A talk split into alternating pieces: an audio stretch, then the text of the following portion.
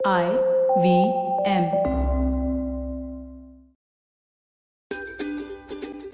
नमस्कार, मैं हूँ शिफा माइत्रा और स्वागत है आपका स्माइल इंडिया पे। यहाँ हर बार की तरह मैं आपके लिए लाई हूँ देश भर से खुशहाल समाचार। शुरू करते हैं आसाम से।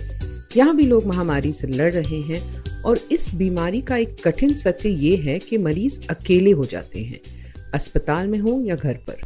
थकान के कारण किताबें भी नहीं पढ़ी जाती अक्सर तो गाने सुन लेते हैं, फ़ोन पे बातें कर लेते हैं। ऐसे में अकेलापन बहुत खलता है। इस बात को जाने माने लोक गायक विक्रमजीत बाउलिया बहुत अच्छी तरह से जानती थी क्योंकि वो खुद इस जंग से गुजर चुके थे।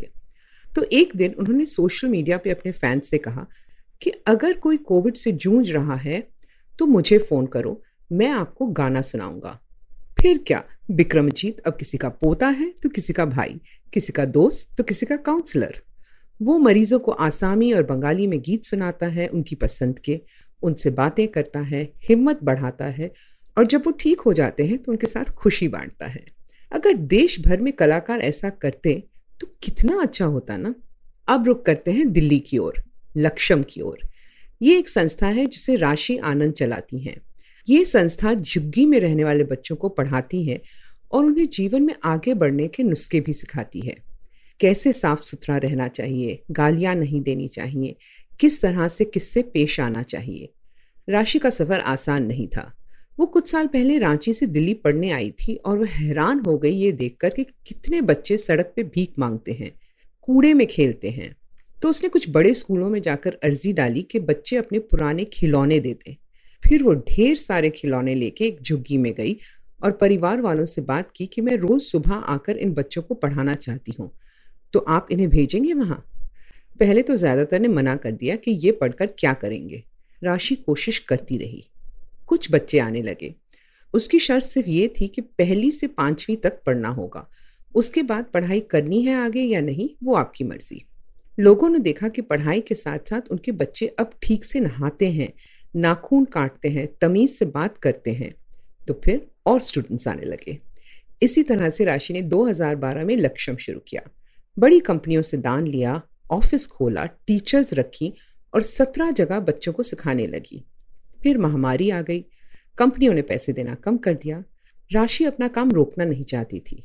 कितने होनहार बच्चों का दाखला तो वो स्थानीय स्कूलों में करवा चुकी थी।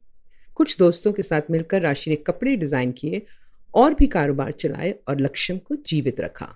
इसे कहते हैं सच्ची समाज सेवा सिख समुदाय ने इस पैंडमिक में जगह जगह लोगों की मदद की है। और इसी सिखी सेवा की एक और मिसाल सामने आई है। नाम है हरमनदीप सिंह बोपुराय और ये क्रिटिकल केयर डॉक्टर अमृतसर में पिछले कई महीनों से दिन रात लोगों का इलाज कर रहे हैं। गौर करने वाली बात यह है कि ये रहते हैं न्यूयॉर्क में और वहाँ पे नाम और इज़्ज़त कमा चुके हैं। लेकिन जब उन्होंने देखा कि उनके देश का, उनके शहर का क्या हाल हो रहा है तो मन बना लिया कि उन्हें यहाँ आकर सेवा करनी है। डॉक्टर्स बियॉन्ड बॉर्डर से संपर्क किया और उनके साथ जुड़कर वो अपनी जन्मभूमि अमृतसर लौट आए।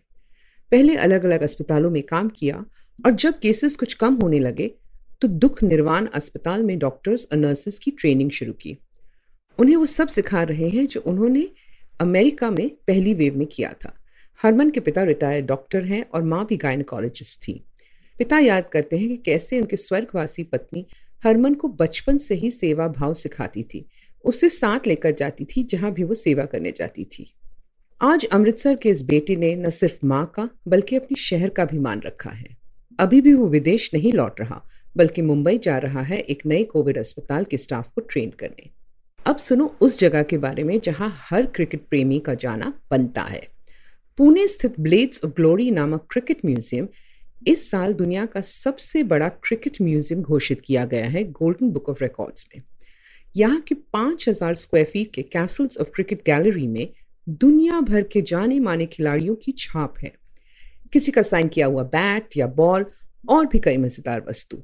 2012 में सचिन तेंदुलकर ने इसे इनाग्रेट किया था और ये रचना है खिलाड़ी रोहन पते की। रोहन ने दुनिया भर से चीज़ें बटोरी। हर वर्ल्ड कप जीतने वाली टीम की बड़ी तस्वीरें हैं कप्तान के हस्ताक्षर के साथ। सचिन तेंदुलकर का जीवन दर्शाया गया है उनकी निजी तस्वीरों से। विराट कोहली का लाइव स्कोर बोर्ड है, जो हर मैच के बाद बदलता है। देसी और अंतर्राष्ट्रीय क्रिकेटर्स अक्सर यहाँ आते हैं और फैंस से इतमान से बातें करते हैं। पते लॉकडाउन के वक्त भी काम करते रहे और दुनिया भर के क्रिकेटर्स बोर्ड्स और फैंस के साथ संपर्क में रहे। जब म्यूज़ियम दोबारा खुलेगा तो खूब सारी नई चीज़ें दिखेंगी। है ना, मज़ेदार? अब मुझे आज्ञा दीजिए, अगर आप इंडिया के बारे में और दिलचस्प बातें जानना चाहते हो तो फेसबुक पे मेरा पेज गुड न्यूज़ इंडियन ज़रूर देखें। मुझसे बात करना चाहें तो ट्विटर या इंस्टाग्राम पे शिफा माइत्रा है मेरा हैंडल आई पे और मज़ेदार पॉडकास्ट सुनने के लिए आई का ऐप डाउनलोड करें या वेबसाइट पे जाएँ या जहाँ भी आप पॉडकास्ट सुनते हो आई को खोजें. आई के सोशल मीडिया हैंडल्स फॉलो करें ट्विटर और इंस्टाग्राम पे. अगली बार तक अपना और अपनों का ध्यान रखिए।